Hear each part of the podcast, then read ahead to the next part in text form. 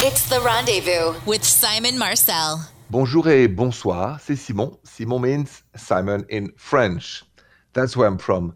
Let's start the show by a little thought I had today about romance. You know, and it, it's, I don't know how we're going to do that, but did you notice that because the pandemic, of course, nobody shakes hands. And if you're about to date somebody, it's a whole fear. And um, it has impacted the way we interact with each other so much. And I thought about all the younger people, you know, the boys and the girls in their early 20s, how difficult it must be the situation for them too. Because at the time where you need the most freedom and lightness of being, the universe has thrown you the contrary. So my thoughts goes to you, you know, if if you're in your, I don't know, 18, 19, 20, 21, 22, stay strong because I know we only have one youth and you'll have a chance later on to catch up. But I'm thinking of you often because I remember being that age. I wanted to go everywhere, and do everything. So my thoughts are for my younger listeners right now that uh, are very loyal. Uh, you calls and your questions are next. Bonjour, Talia. Bonjour, Simon. Bonjour, Talia. So I understand you have a romantic story you would like to share with me on air, and I am all ears. I do. Um, so I've been with my boyfriend for two years, but how we met is pretty kind of crazy, but also cute. Um, we both work at a restaurant, and I was a waitress, and he was a prep cook. So I went to the back um, where he was making the food in the back of house, and I saw him for the first time, and I was like, okay, that guy is hot. and then I started talking mm-hmm. to him, and one of his friends was joking around, and he turned the lights off. And for some Ooh. reason, I got compelled to kiss him, and he leaned over and we kissed. It wasn't like tongue or anything, but he was stirring the soup still as we were kissing, and then the lights came back up, and we were like, uh, what just happened? And then, honestly, we have been together since then. So I love that. I just I, this is out of the movie. So how did that make you feel when the lights went off and you went for the kiss? And, and who went for the kiss? You did. He did. I mean, I'm pretty aggressive, so I went for the kiss, but Ooh. he returned it. So. wow! Listen, I just I, I I love that story. It could be the beginning of a great movie. And so, and then I gotta ask you, then, as as the relationship progressed, did you guys find it easy to be working together or was that difficult to always be together? Well, here's the thing. He quit like a month after to start a different job. And so I think that may have saved us because Probably. working in the same environment can be um, pretty toxic on the relationship. I mean, I've done it before and it has not worked out. Um, yeah. But you know, seeing him there, we were able to flirt enough to, you know, for me to get my claws in, so to speak. and um, he's younger than me. He's 10 years younger than me. So, Ooh, wow. Yeah. I mean, I like younger guys because they're fun, obviously. Listen, I'm sure a lot of uh, my wonderful listeners would agree uh, yeah. about that last statement. Yeah, I mean, younger is always funnier. I mean, let's be honest, whether it's a girl or a guy, uh, there's if you look at the realities, when you're younger, you have less responsibilities, you're more daring, yeah. you're more, you know, you just like you go with the flow. When you're older, you get more responsible and then a bit less fun. So I totally understand. Right. Good for you, Talia. Thank you so much for sharing that story and have a good night. Thank you for listening, Simon. My pleasure. Coming up, I'm going to go to my voicemail and we're going to hear Victoria dilemma with her boyfriend. That's next. So, what should you do if um, you're in a relationship, you love your partner, but you know there's issues, anxieties, stuff like that, or, or other things that you have to fix? You decide to go to therapy. Your boyfriend doesn't want to go, and you want him to go. Uh, I think this is a case where it's almost like lifestyle where you have to draw the line on what's good for you. Uh, if your partner doesn't want to get the help, if your partner doesn't want to, you know, evolve and doesn't want to, you know, make everything better, that means he doesn't want the relationship to work. And then you should ask yourself, why would I want to stay with someone who doesn't want to help me build a healthy relationship? And once you have answered that question, you'll know what to do. You call the next.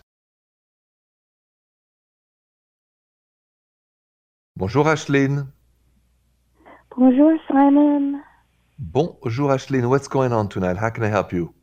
Um, I'm living with my boyfriend. We're finally back together, and he doesn't know this, but uh, my ex-boyfriend works up the street from where we live now, and he keeps texting me, wanting to be friends.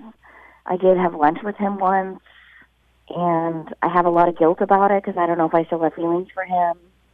So Mhm. my question is, do I block him? Do I not talk to my ex? Well, Um, it all depends. Uh, first of all, how do you feel when you ex text you? uh, I feel like I'm doing something bad or something wrong. But do you like it? Yes. What do you like in the fact that your ex is texting you? Well, I just I was with him for a long time, but he never wanted to come in. Now he's texting me. you know?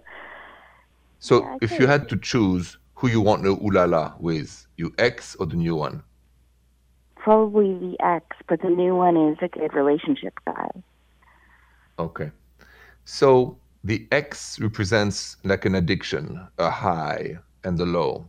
So the bad boy gives you the high of great ulala chemistry and a lot of pleasure on one end, and and then you got the lows with him, right? The disappointment, the despair, the sadness, all the drama. The the new guy doesn't have the same high and never will, but he brings you happiness and the stability. So this is a decision you got to make on your own the wise thing to do would be to block your ex and then ask yourself, do I want to give a chance to mental and emotional addiction to kick in again with this guy? Or do I stop the toxic relationship even mentally? I block him and I'll never talk to him again because at the end, there's a lot of hurt for me. So, what do you want to do? Wow. I think I should block him. Yeah. Yeah, I, I, would, I would think it's a, it's a good idea. And even though, you know, you'd be upset, just write down on a notebook every time you miss him and thinking about him. So you detox yourself too, like a Oh, journal. wow. And you tell yourself everything you feel like, okay? Yeah, wow, that's great. I just have to make sure that my boyfriend now doesn't see the journal. Maybe I should put a fake name or something. Um, well, that is none of his business. I would just say to him up front, I have a journal, and if you ever, you know, look at it, we'll never date ever again. Because Okay. that I really believe if you tell your partner you have a journal and they go through it, it's like stealing. Wow. Okay. Okay? So good luck to you, Ashleen. I'm glad we talked. I know you'll do the right choice for yourself. Okay, thank you, Simon. You're welcome and have a good night. Okay, thank you. I gotta ask you, you know, how would you feel if your partner went to your journal? Let's talk about that next. So, this is an interesting question because my last caller, I told her, you said, you know, um, if you want to detox from an emotion and you don't have a therapist, you could do is buy a journal and just like when you're 15 years old, just write in it what you feel and how does your partner makes you feel, this or that. But then it comes to the condition, and she goes, What would happen if he finds it? Now, I don't know about you, but for me, my own journal, which I don't hide. So right now I'm single, but let's say I'm in a relationship, my girlfriend would know where it is. But if she would open it and betray my trust, the relationship ends right there. Because your journal is, is where you put all your emotions and, and, and you have to have the right for that uh, I'm not saying you know you should maybe expose it, but I think I would do something very drastic, and I have a story about that. Um, I think you will you will appreciate to make my point about what did I do when when somebody uh, tried to open my journal. Didn't go well. Take a listen. Next.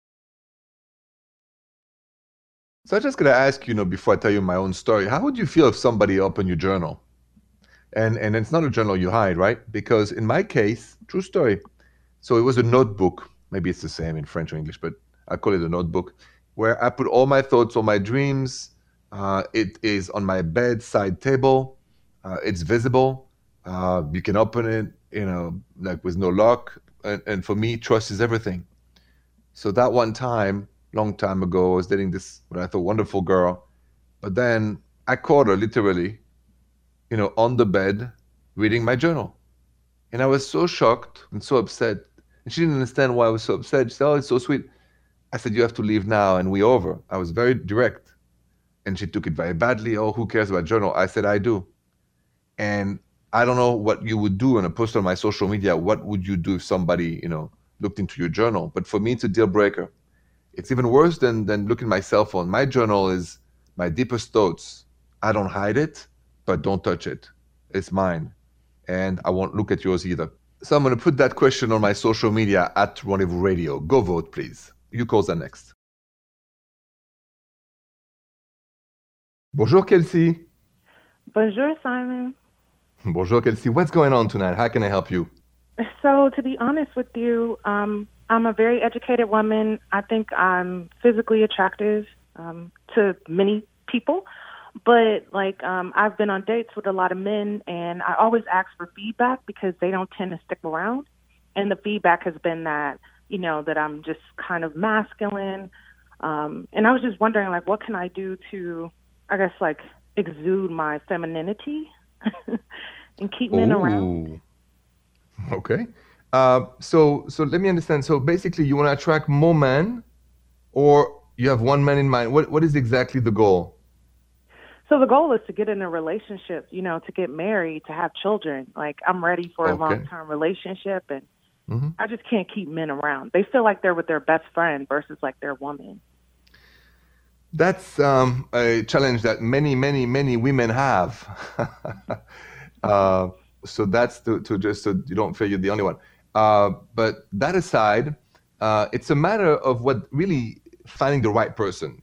It's not about exuding femininity or just it's just the right click. Okay, it's like um, until the universe has put the two of you in front of each other, there is no other way than just to you know date, see what's going on. It's like tasting. It's just there's no secret formula. I believe in the universe. I believe what's meant to be will happen. So what I say to you, Kelsey, is keep the faith.